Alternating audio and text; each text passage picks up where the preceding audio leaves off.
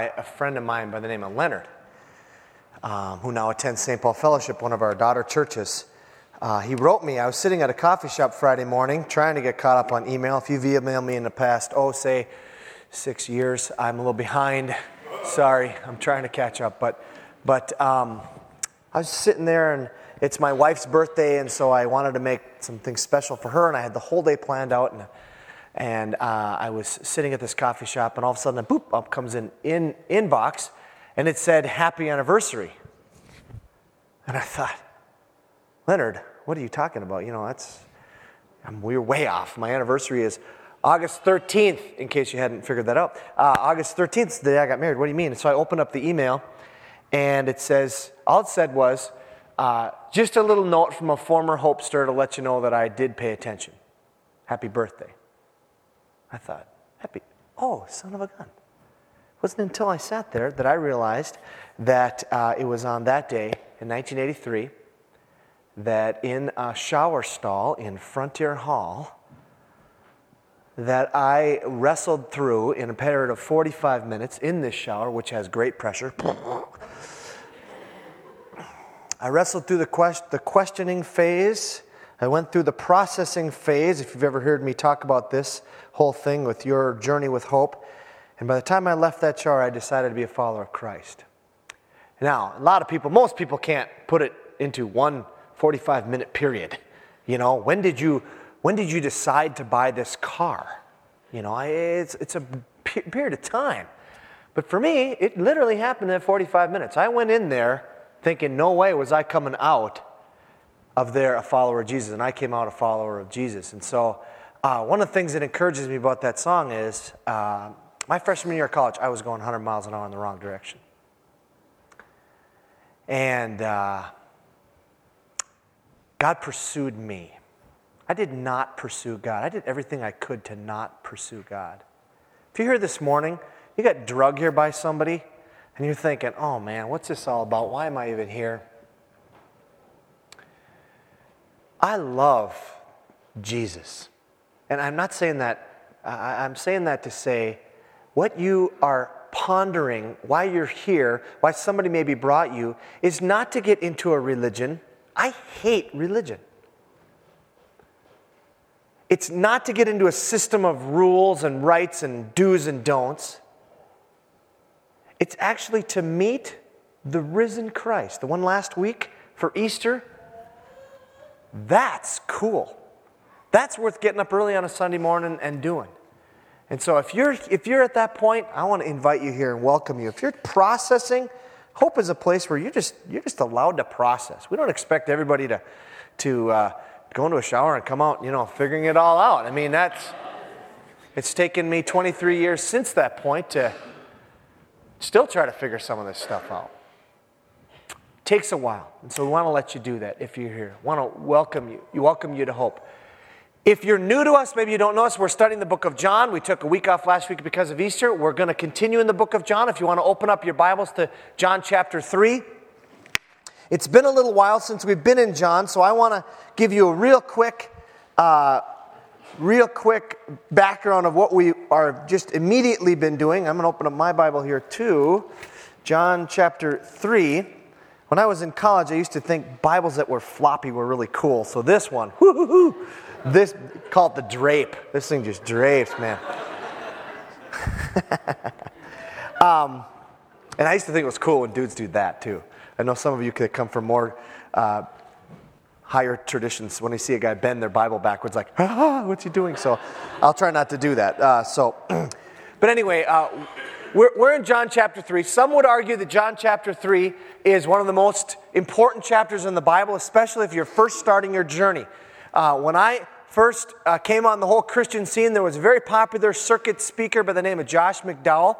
He would come around and speak on campuses, and, and uh, he was actually an atheist who was out to prove that Christianity was not true. He was in law school, I believe, at the time, and he uh, went out to disprove the resurrection. He wrote all kinds of stuff on it, did research like crazy, and ended up at the end of it becoming a Christian. He's written books. One of the most famous is called Evidence That Demands a Verdict. You can I think it's in our library. You can check it out. And it talks about all his evidence that he came about. Anyway, he would always say, anytime he'd speak, He'd say, if you're wondering about the claims of Jesus Christ, or if you have just made a commitment to Jesus Christ, go home tonight and read John three three times. I never quite figured out why three times. By the time you got to John chapter twenty-one, you're supposed to read that twenty-one times. I don't know. But John three, three times. And it stuck with me. And it just how important he thought that was the very beginning. And so I just want to spend a real quick time getting us up to verse twenty-two. The first uh, twenty-one verses of John three, Jesus has this conversation with a guy by the name of Nicodemus. Nicodemus is a religious ruler of the time, and he comes to Jesus, and he compliments Jesus, which is huge for a religious ruler to compliment someone outside of the training that Jesus didn't have any of that formal training. And he comes to him, and he calls him Rabbi, which is an amazing thing all in the beginning. I'm in verse two. None of this is on the screen, so you just have to kind of follow along. This is just real quick. Uh, it says, you're a, we know you're a teacher who's come from God. That's a huge compliment. He says, because no one could do the things that you're doing unless God were with them. And Jesus looks at him and says, no one enters the kingdom of God unless he's born again. Now, I love Jesus. I love how he just sometimes throws these things in from complete left field. It's like, uh, we're just talking here, and I just complimented you. You didn't even say thank you. That's okay, I guess. And you just throw this thing in. No one comes in unless he's born again. What? Nicodemus says, uh, what? What are you talking about? That's paraphrasing him a little bit. He says, ah, you, you, how do you, you enter into your mother's womb? Excuse me, big spit. Um, uh, do you enter into your mother's, that's why we took this pew out right here. Uh, it, do you enter into your mother's womb a second time? And I can just see Jesus kind of going, oh, no, no, no, no, no. He follows up, he says, I tell the truth, no one can enter the kingdom of heaven unless he's born of water and of the flesh. Flesh gives birth to flesh, but the spirit gives birth to spirit. He says, you're Israel's teacher, and you're surprised by this? You, you teach Israel? He says, you got to be born again. Nicodemus now, and it just, I love this, this in verse nine, he's just honest with him. He just says, how can this be? And he goes on to explain it. And he explains it by saying a whole bunch of things. But he says in verse fourteen, I think, a highlight of, of his what he's trying to say is, just as Moses was lifted up, Excuse me, just as Moses lifted up the snake in the desert, so the Son of Man must be lifted up, that everyone who believes in him may have eternal life.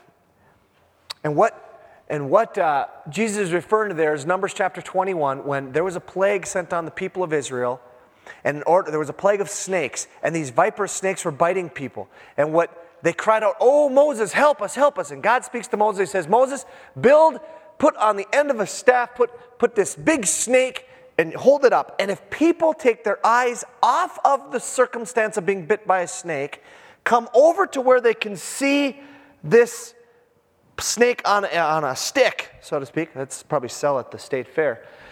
Then you look at it and you're going to be healed. Now, if you've been bit by a viperous snake, you only got seconds to live, right? Minutes. You've got to make a decision what you're going to do. And And he's saying, if you bank all of your hope in what God says is true and go over and look at this ridiculous snake, you'll live. Je- Jesus says, just like that, so the Son of Man will be lifted up, so that everyone who looks at him like that will be, will be saved, will be healed, will have eternal life, whoever believes. Then the famous quote, for God so loved the world that whoever believes in him, For, excuse me, for God so loved the world, that famous quote that I just butchered. For God so loved the world that he gave his one and only Son, that whoever believes in him shall not perish but have eternal life. For God did not send his Son into the world to condemn the world, but to save the world through him. Whoever believes in him is not condemned, but whoever does not believe stands condemned already, because he's not believed in the name of God's one and only Son. Same thing as a snake. If you're bit by the snake, you got minutes to live. If you don't look at the snake that Moses provided through God, you will die. You're already dead. And that's the same thing he's saying here. If you don't look at the sun, if you don't look at the sun, you're already dead. Okay, that's kind of a summary of where we've been. Now we're going to look at verse twenty-two this week.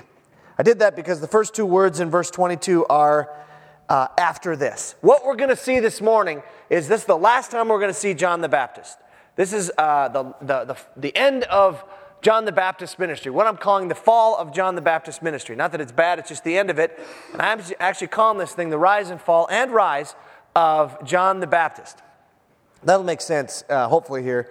And if it doesn't, just forget that I said it. John chapter three, starting in verse twenty-two. Something happens. Okay, verse twenty-two. After this, after the whole Nicodemus thing happened, after this, Jesus and his disciples went out into the Judean countryside where he spent some time with them and baptized. Now, that's huge. Anybody got an old version of the Bible, like a King James or something? Anybody got that here? Nope. Okay, I'll just tell you then, you'll believe me. That the word there is, instead of spent some time, it's tarried. It it means, it basically means just wasted time. In other words, not wasted time, but but what we'd call wasted time, or hung out. Jesus went out and he just hung out with his disciples. And while he was there, he did some baptizing. Actually, we'll find out in John chapter four that it wasn't Jesus who did the baptizing, but the disciples. But nevertheless, he just had this time with his disciples and all this is going on. Verse twenty-three, now John also was baptizing at Aenon near Salem. We have no clue where that is, so it's somewhere close, I guess.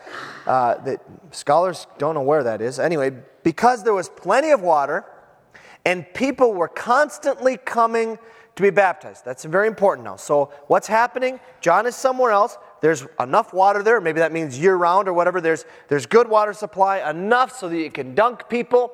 And there's a constant stream of people. Then he puts, John puts in this real interesting parentheses here. And it is a parentheses. It says, this was before John was put in prison. Now, to the average person, that would be a no-brainer. Because, right, it's very difficult to do this when you're in prison. And that's all he's going to say about this prison thing. That's all the book of John talks about prison. That's it. Now, we'll investigate this a little later. What happens to John the Baptist? We'll, we'll find out about that in a little bit. He's just trying to give, give a, a timeline on this. The other Gospels don't say anything about this particular event.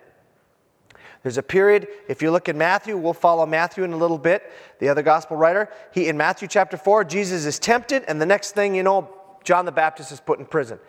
John, the gospel writer John, says, you know what, there's an event that happens before there. Let me tell you about it, and this is the event. That's why he puts that there, okay? Now, so just imagine the scene now. Jesus is off with his disciples. There's some people coming to him, baptizing. John is also doing it, and people are constantly, it says, coming to him. Okay, verse twenty-five, here's the problem.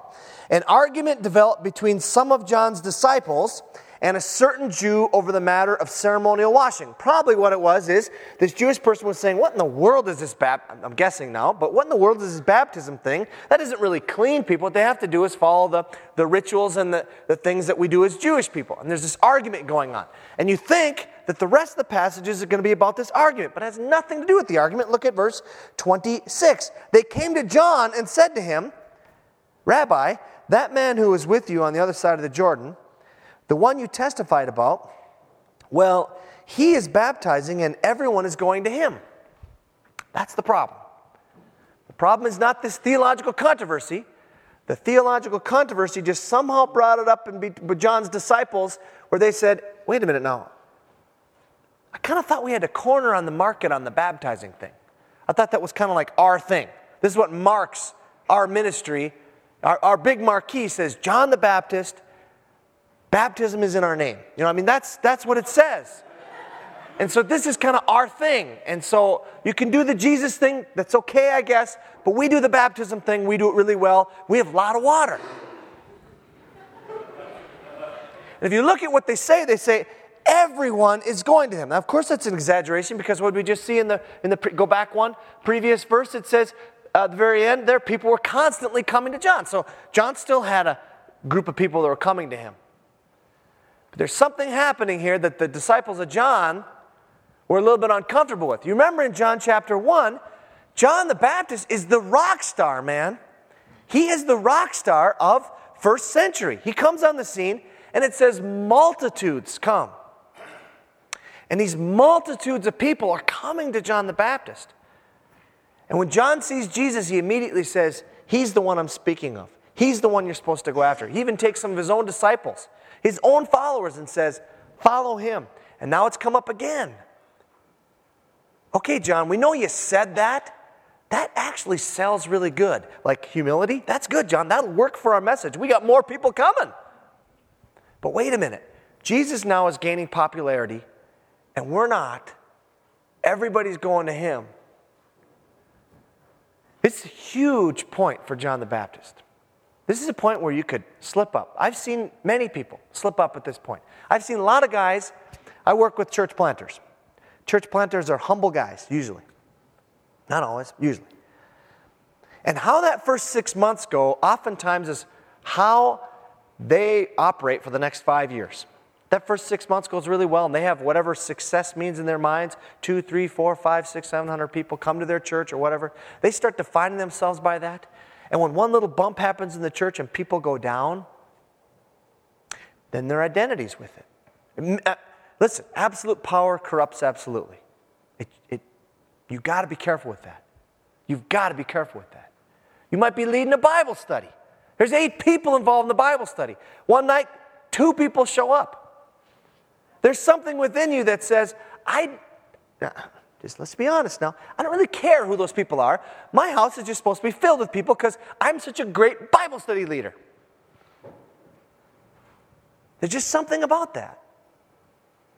And John the Baptist has a huge decision to make here. What is he going to tell his disciple? Is enough enough? I mean, I already did kind of tell him that he was the Christ. He's the most important, but what about my the rest of my entire ministry? Let's see how John responds. And John responds. John gets an A in his response. I'm going to read it through, and then we're going to kind of take it a little bit at a time. John uh, three twenty-seven. To this, John replied, a man can only receive what is given him from heaven. You yourselves can testify that I said, I am not the Christ, but am sent ahead of him. The bride belongs to the bridegroom. The friend who attends the bridegroom waits and listens for him, and is full of joy when he hears the bridegroom's voice. That joy is mine, and it is now complete. And then one of my favorite verses in the entire book of John. He must increase. I must, or excuse me, he must become greater. I must become less. Great response. Now, what saves John? You know what saves John? Good theology saves John. Because I'm sure the rock star in him was thinking, I'm thirty-one. I'm thirty-one. If Jagger can do it till what, seventy-four? I can do it at thirty-one. And, and the rock star and John the Baptist are thinking, this is great being the guy. I like being the guy. It goes through everybody. It's, it's part of being human. It is true. What saves him? Good theology. He studied his systematic theology. Number one, three truths that changed John. Number one, a man can receive only what is given him from heaven. John believed in the sovereignty of God. He believed that everything, my next breath, my life, my job, my relationships, what food I'm going to eat, where I'm put on on this earth, it's all under the control of God. I can only receive what God gives me. To quote Job, the Lord gives and the Lord takes away. That is good theology. That concept alone, if you don't get anything else here this morning, that concept alone will save you from a multitude of wrong thinking and wrong decisions. The sovereignty of God, that God is in control over everything. Second good, second good thing he says is, you yourself testify, verse twenty-eight, that I am not the Christ, but I'm sent ahead of him, but I am sent ahead of him. Many, many people, whether you're a Bible study leader, a pastor, a missionary, or just helping out a friend in the name of Jesus, have What, what even psychologists call a Messiah complex. Oh, I have to fix them. I have to be the one. I have to be the person who, who you know, they have to come to me to get it. Boy, I, I, got, I got great news here this morning. It's news that I keep telling myself, especially as hope kind of evolves and grows and changes and I don't get to know everybody anymore, is I am just a resource. I am just a resource. Jesus Christ is the source. All right? Now, if, if we've done our job right, long after I'm pushing daisies, this church will do, in fact, every ministry that I've left has almost doubled within five years. Really, seriously. I was in, I, I came and I was part of the U, University of Minnesota Navigators. I started with about thirty people. We ended with about three.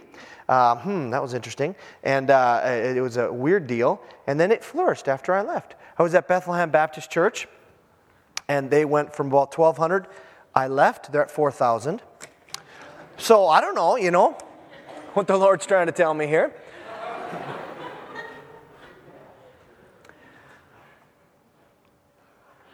But in conversations with people, and you may, you know, let me just give you a little, let me just give you a little heads up. You might, you've been emailed and said, Trike, I need to meet with you. And we sit in my office, and I'll look like I know what I'm, you know, I'm like this. You're talking to me about some issue in your life, and I'm like, you know what, I got nothing.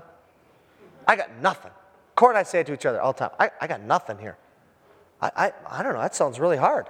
That's really a difficult situation. If you grab a pencil, too, that works really well. If you take a pencil and just kind of put it in a corner of your mouth, people actually think like you're just pondering things, but basically what it does, it gives you that moment for them to think, you are really, you are really on this. I, I, listen, I've been doing this business for twenty years, and I still, when you come to my office and we talk about anything at all, I don't have a pat answer for you. I don't know.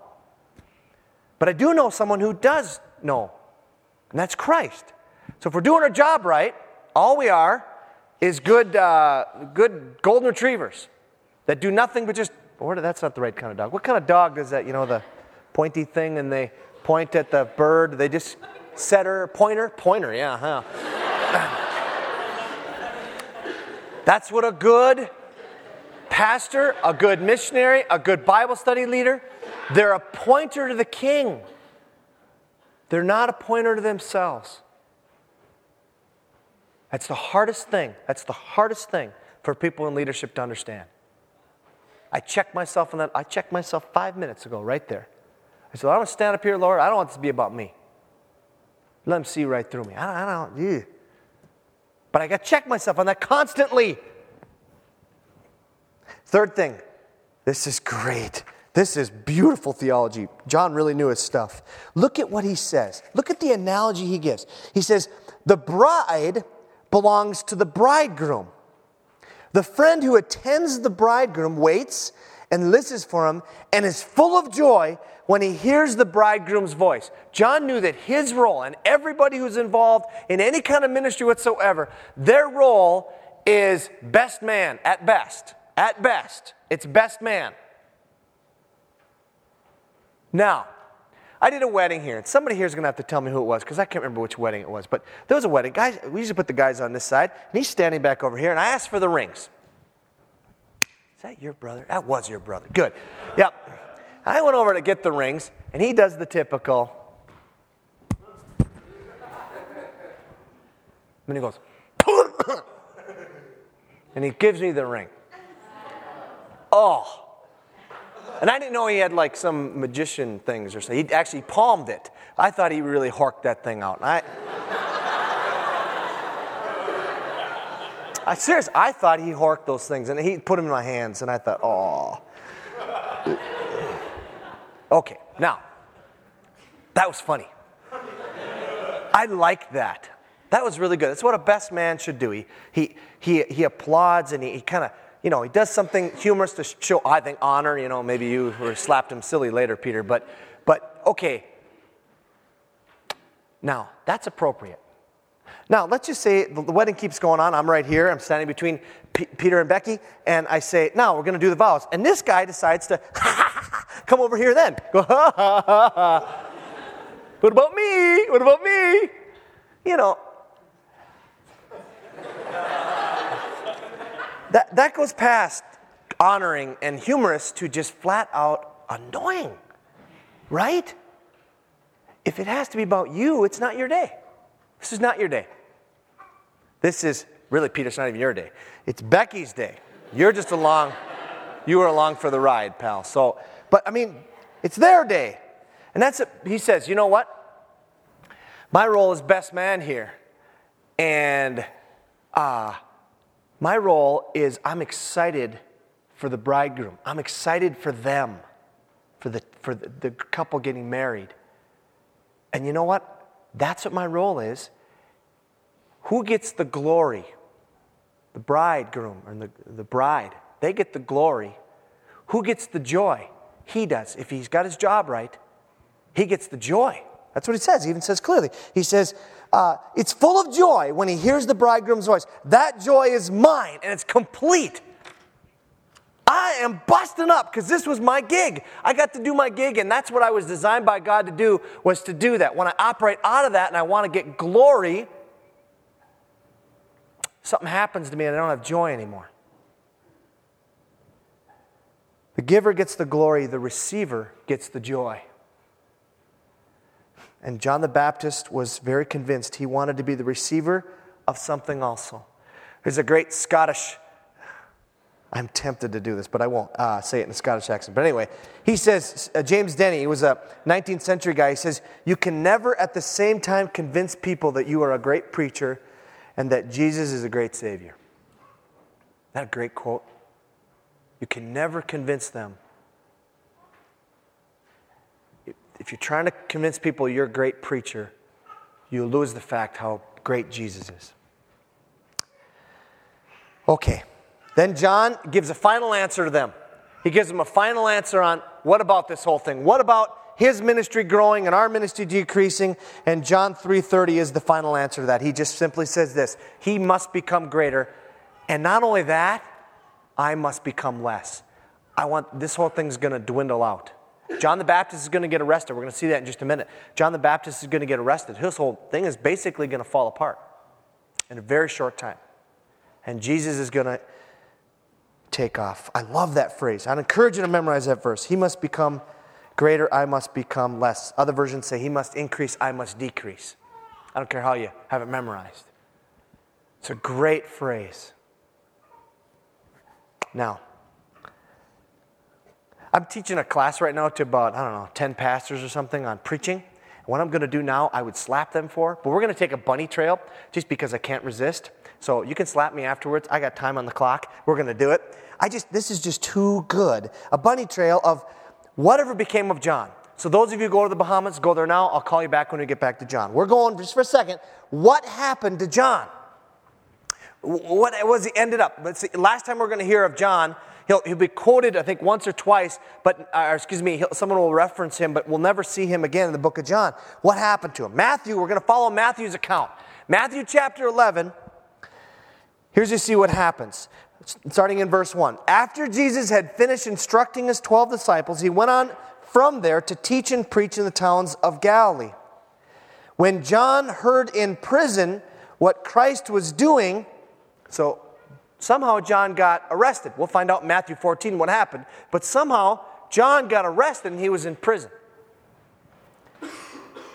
When John found out what Jesus was doing, now this is further down the road than, than the account that where, where, where Jesus or where John just said, John the Baptist just said, he must increase, I must decrease. Something else happens. He sends his disciples who are coming to him in prison and he says, ask Jesus, are you the one who was to come, or should we expect someone else? What? John the Baptist sends his disciples to ask Jesus, are you the one? What? This is John the Baptist. This is the guy. He's got great theology. He's got it all figured out. And yet when he got in prison, he asks a huge question. Jesus, I'm not sure. I'm not sure. I'm here in prison now, and I gotta know. I gotta know, are you the one? Look at Jesus' reply to him, to the disciples of John who are going to go back to speak to John while he's in prison. Jesus replied, go back and report to John what you see and hear. The lame receive sight, the lame walk, those who have leprosy are cured, are cured, the deaf hear, the dead are raised, and the good news is preached to the poor. John, I'm the guy. And then he says this, Blessed is the man who does not fall away on account of me. It's a little hard to understand that. Uh, over me. Who does not fall away and stumble over me. John the Baptist, one of the heroes in the Bible, almost completely stumbles. As John's disciples were leaving, Jesus began to speak to the crowd about John. What did you go to see out in the desert? A, a reed swayed by the wind? If not, where did you go out? Or excuse me, what did you go out to see? A man dressed in fine clothes? No. Those who wear fine clothes are in king's palaces. Then what did you go out to see? A prophet? Yes, I tell you, and more than a prophet. This was the one about whom it was written, I will send my messenger ahead of you, who will prepare your way before you. I tell you the truth, among those born of women, there is not risen anyone greater than John the Baptist. Number one guy. And yet, he who is least in the kingdom of heaven is greater than he. Now Jesus, excuse me, Jesus knows that John the Baptist is going to come. But John the Baptist wrestles through a moment, or perhaps it was days, or maybe even weeks, of profound crisis, faith shaking. That encourages me. I hope it encourages you. This is the man. This is the number one people born of women. Or however you say that. That, that he, he's the guy, and, and he's over there going, I don't know. I don't know. Dude, I have been there. Have you been there? Sometimes it's for a minute or two, and you get the freakouts. Is this all really true? Is this the Matrix? What's really right? I have those moments. John the Baptist had that moment. But he did well. Look what happens in the end. John or Matthew fourteen. At that time, Herod the Tetrarch. This is what happens to. to uh, this is what happened and, and happens to John. At that time, Herod the Tetrarch heard the reports about Jesus, and he said to his tenants, "This is John the Baptist. He has risen from the dead." Uh, he, he killed John. That is why miraculous powers are at work in him. He's speaking about Jesus, saying it must be John the Baptist again. Although the age thing, they're like months apart. I don't know. Herod must have had issues. Now, Herod had, uh, now he's explaining this. Uh, Matthew's explaining it. Now, Herod had arrested John and bound him and put him in prison because of Herodias, his brother Philip's wife, for John had been saying to him, it is not lawful for you to have her. So this is typical John the Baptist stuff. There's this king, and he marries his brother's wife, which is not good. He says, you can't do that. That's wrong.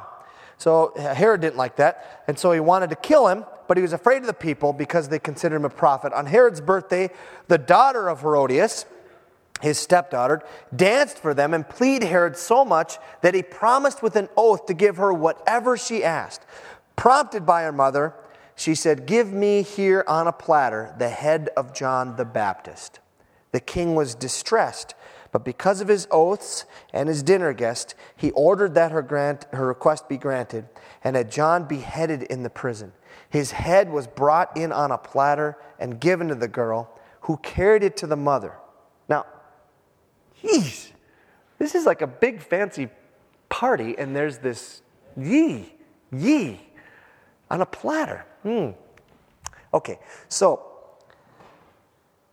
John's disciples came and took his body and buried it.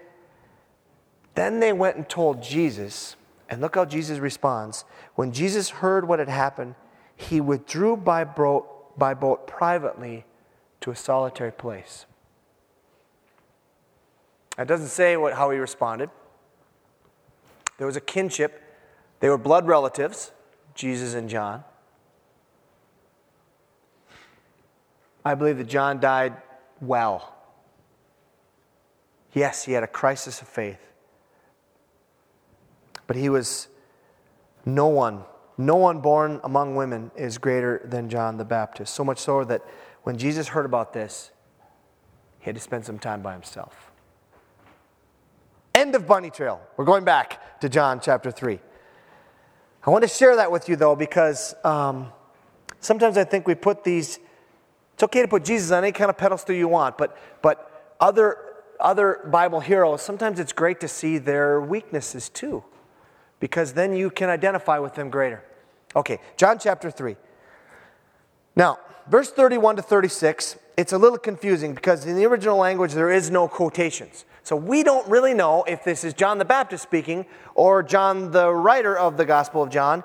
In some ways it doesn't matter, because if it really mattered, he would have said. But he didn't say, so I'm not sure which way it is. People argue back and forth. I don't think it really matters. Anyway, here we go. The one who comes from above is above all. Talking about Jesus. The one who is from the earth belongs to the earth and speaks as one from the earth. The one who comes from heaven is above all. He testifies to what he has seen and heard, but no one accepts his testimony. The man who has accepted it has certified, has stamped it, has sealed it, that God is truthful. For the one whom God has sent speaks the word of God. For God gives the Spirit without limit. Talking all about Jesus here. Who is Jesus Christ? The Father loves the Son and has placed everything in his hands, including this. Whoever believes in the Son has eternal life. But whoever rejects the Son will not see life, for God's wrath remains on him. You see the, the, the difference there? The difference is those who choose to accept or believe, same word, right? Because the opposite is reject. Those who reject will not see life. Those who believe and accept will, will receive life. Not only that, he says, we'll, we'll pull you out of that right now. In this point in life, it's not just that you believe something that will change your worldview, but there'll be an actual change of status so that you're alive as opposed to being dead. Ray, Ray Stedman is one of my favorite guys. Unfortunately, he has passed on. He was a He was a, started a church or helped start a church in its infancy in nineteen fifty. He stayed at that church for forty years. Hint, hint. Anyway, uh, just kidding. I have no idea if I'll be, Lord will give me that much life or you'll put up with me that long. But he stayed there forty years, this, this church in California. And uh, I often refer to him just to get insight into Scripture and quotes. And I want to quote what he says about this. About this God's wrath. He says, that wrath is the state of affairs that now exists in earth. In the words of the ninetieth Psalm, we spend our days under his wrath. We do what feels good to us, what we think is right, but we find ourselves continuing to be filled with emptiness, depression, hurt, anger, pain, and death. The wrath of God is upon man because what we are is producing the agony and the hurt of life. We can choose to go on that way all of our life if we want to, or when we hear of the work, the words, and the one and the person of Jesus, we can choose life. Life that consists of love, joy, and peace. That is the threefold inheritance inheritance of every believer. We can have all uh, we can all have those at any moment in any circumstance. Love, joy, and peace. That is our inheritance in him. Now this wrath that's spoken about is God's anger. God's anger upon the earth because we have as, as a, a race, humans, and as individuals decided to sin against him. There is an anger, a wrath that is over the earth. That's why things aren't the way they should be. And yet he says, if you believe in the Son, you'll have eternal life. Have it. And if you don't, you'll just stay in this state. And if you die in that state, you'll stay in that state eternally. Let me ask you a question as we close this morning. Does Jesus Christ have the rightful place in your life? I think that's the point of all of this. Does Jesus Christ have the rightful place in your life? In your work? In your ministry to others? Let me talk to those of you here who are here and you're kind of on the border of whether or not you should trust Christ or not. Maybe you're in that processing phase. Let me ask you a question. What more evidence do you need? What more evidence do you need to place your trust in Christ? Have you ever thought of it that way? What? What? Write them down. Get alone with, with, with, with, your, with your thoughts and a piece of paper and just say, what do I need to know in order to seal the deal here? And I, I know for me, as I processed that in that forty-five minutes, getting very pruny in that shower, I realized there was nothing that I needed to know. Then it came to a matter of my will. Was I willing to do this? I went past the intellectual stuff. Was I willing to do this? And that took me fifteen gut-wrenching minutes of no way to a simple little math thing that said, but I want to do this sometime, and if I ever do it, when I do it will be now. So I might as well do it now, because now is now, and thirty years from now, now will still be now. Okay, it made sense to me at six o'clock in the morning, and pruny is all get out.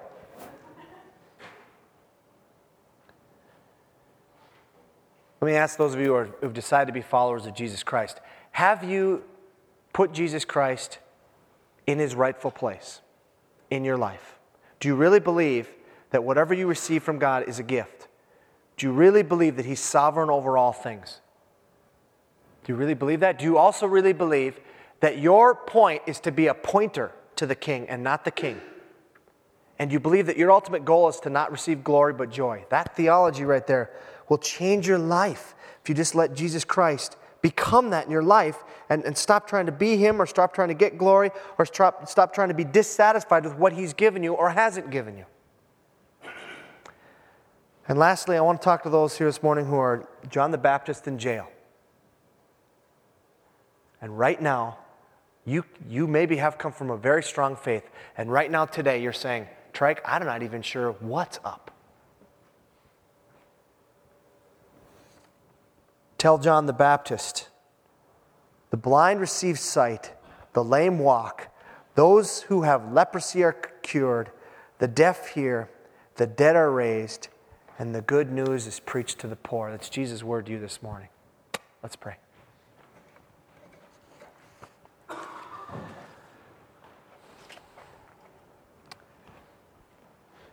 Jesus Christ, we come to you because you're just as alive today as you were that first Easter Sunday. You're alive and you're in this room by your Spirit. I pray for each person that's in this room that that phrase from John three thirty would be true. He must increase. We must decrease. Lord, that each of us would put you in such a place in our life, in a rightful place in our lives, that it would change our lives constantly. And God, daily we'd fight the fight of getting ourselves off the throne and putting you there. Daily we'd get fight that fight. Perhaps hourly, letting you be God. Lord, I pray especially for those in this room who are pondering whether or not to believe, who are pondering this morning whether or not to accept you, who are tired of rejection, who are tired of rejecting you.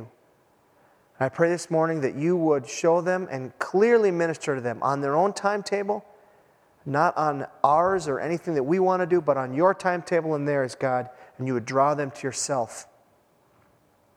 I pray also, Father, for those this morning that feel like John the Baptist in prison.